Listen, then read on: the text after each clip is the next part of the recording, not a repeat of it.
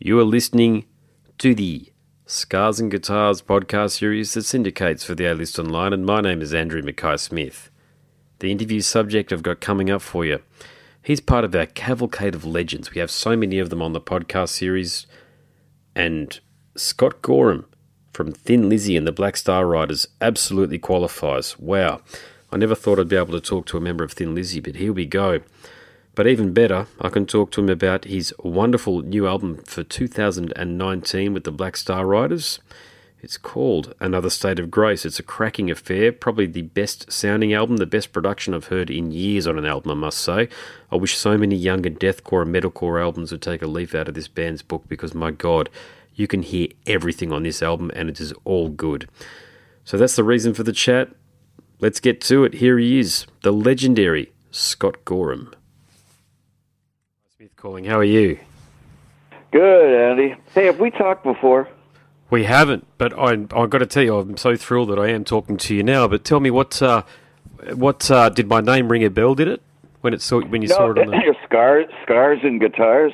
Yeah, yeah. I've, I've probably, I've got a podcast series. You see, so I've interviewed over 400 people at this point, and uh, most of them have gone onto the podcast series. And I've been pretty prolific over the last three years. It's been my my um, passionate hobby, if you like, because of course there's no money in this, and I wish there was. Otherwise, I'd do it full time. no kidding. but uh, no, man, I'm, I'm, I'm actually really flattered that you um you, you recognise something in the name. So thank you. Yeah, I, as soon as I saw the scars and guitars, I thought, God damn, it! if I if I uh, talked with Andy before, so uh, anyway, no matter. I'm glad to be talking with you right now. No, it's look, it's a thrill to be talking to you. I mean, look, John has definitely given us a heads up. We're here to talk about Black Star Riders, but I'm sure, like so many people have alluded to through the night, man, we love your guitar playing here. We oh, love your guitar playing with Thin Lizzy and everything that you've ever done, man. You're a legend. And just before we got onto the call, I was looking at that that wonderful gig that you did in Sydney Harbour, Sydney Opera House oh, in 1978. Oh, really, man? Oh, I mean, you know, that just... was amazing because. Uh, they're really probably maximum. Uh, there was only supposed to be like five thousand people that mm. were hmm. going to show up, and it's why the you know the mayor and the city fathers and all that of Sydney kind of gave us the green light because mm. uh, they were you know they were they were really protective of the Sydney Opera House. I mean it's it's your Taj Mahal for God's sakes. When you see the Sydney Opera House, you know exactly what you're looking at, right? So. Mm and then all of a sudden, I was just talking to somebody earlier on, and there I I said, yeah, there, I think there was forty to sixty thousand. He went, no, no, you know, I think it was more like a hundred thousand people showed up. Right? Yeah.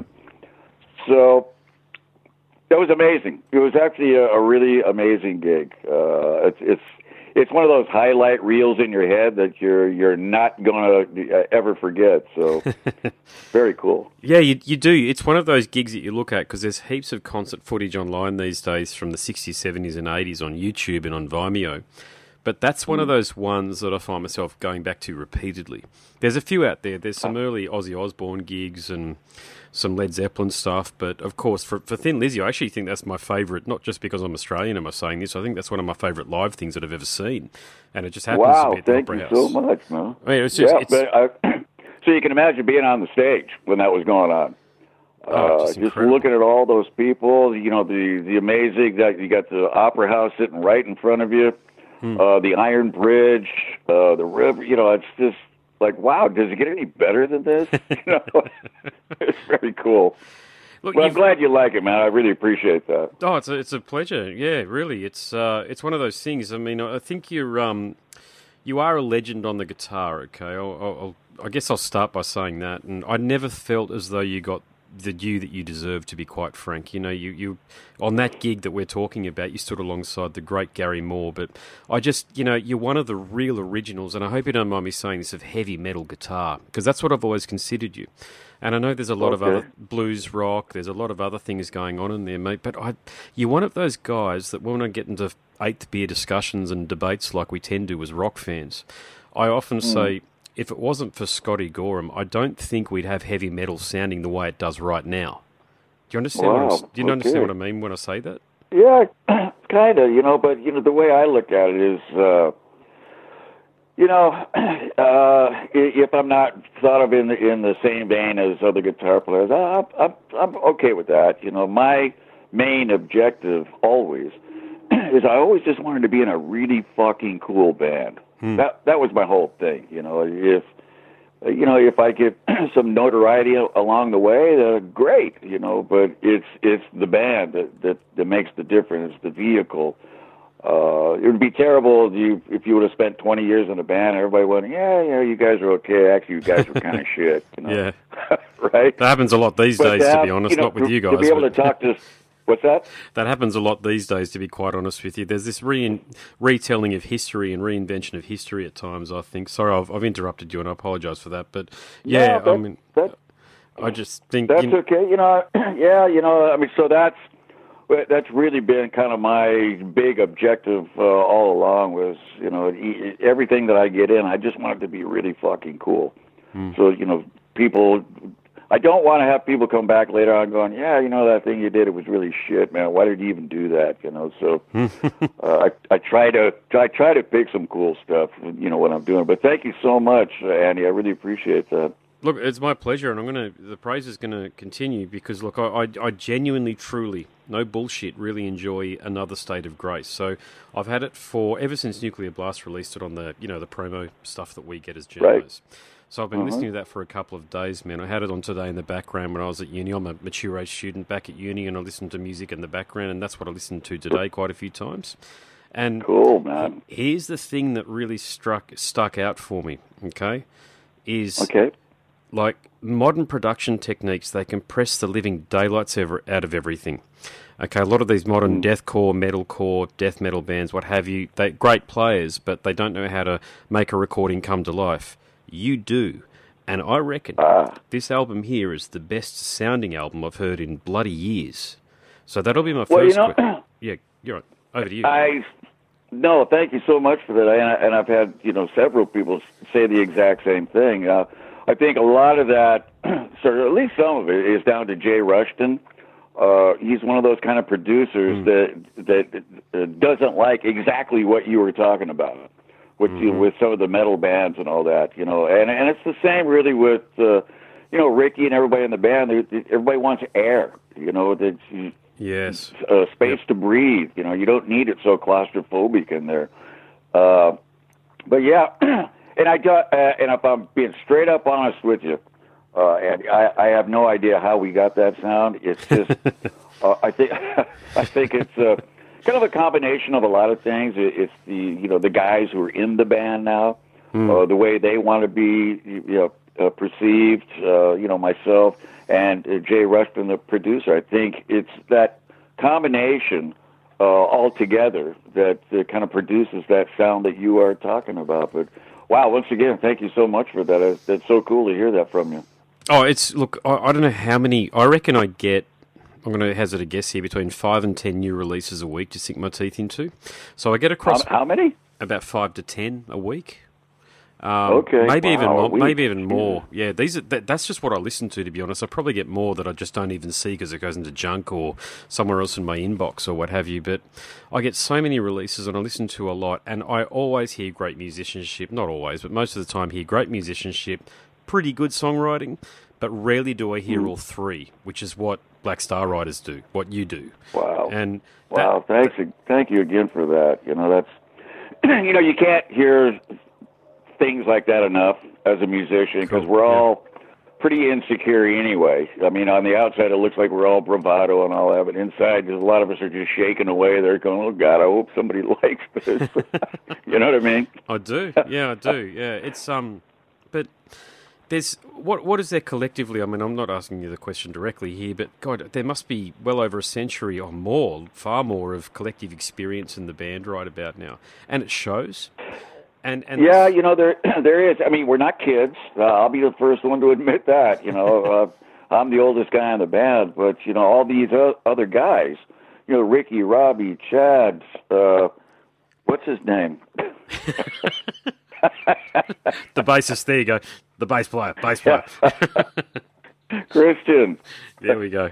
but all these guys come from uh, you know pretty heavy backgrounds. You know, we mm. everybody's been at this for. Uh, you know a long time, and it, and it kind of you kind of take all these paths in life until you all finally meet together, and and it all kind of works for you, you know. Hmm. So it's almost like uh, I hate to use this word, but it almost feels like fate a little bit that we all Mm-hmm. finally, you know, found ourselves in this position where we could actually write and play and tour together and all that. So it's it's a really cool spot to be in right now, you know. Yeah, sweet. Uh, yeah. And I'm just there's, I'm so glad there's people like you out there that are kind of recognizing this uh, to a certain degree. So it's Mm-hmm. it, it makes it feel like a lot of this hard work is is all worth it. You know what I mean. Yeah, I, I So- get it. I, yeah, I understand that. And and I, I, one of the questions I'm going to ask later, but just on to dovetail into your point there, I'm going to ask you now because, mate, you have achieved a lot. Make no mistake, you, you're one of the preeminent guitarists in rock, heavy metal, whatever genre you want to apply to the, the wonderful music that you've created over the last 40, uh, 40 plus 50 years or whatever it's been. Yeah, But- that makes my back hurt even Jeez. thinking about those numbers. but but it's but the thing is, my point is here is that you could rest on your laurels, but of course you don't. Okay, you are working hard. So what's driving you? Uh, wow, that, that's a really great question. Uh, you know something? It's it's just the the pure fact of that I can still do this.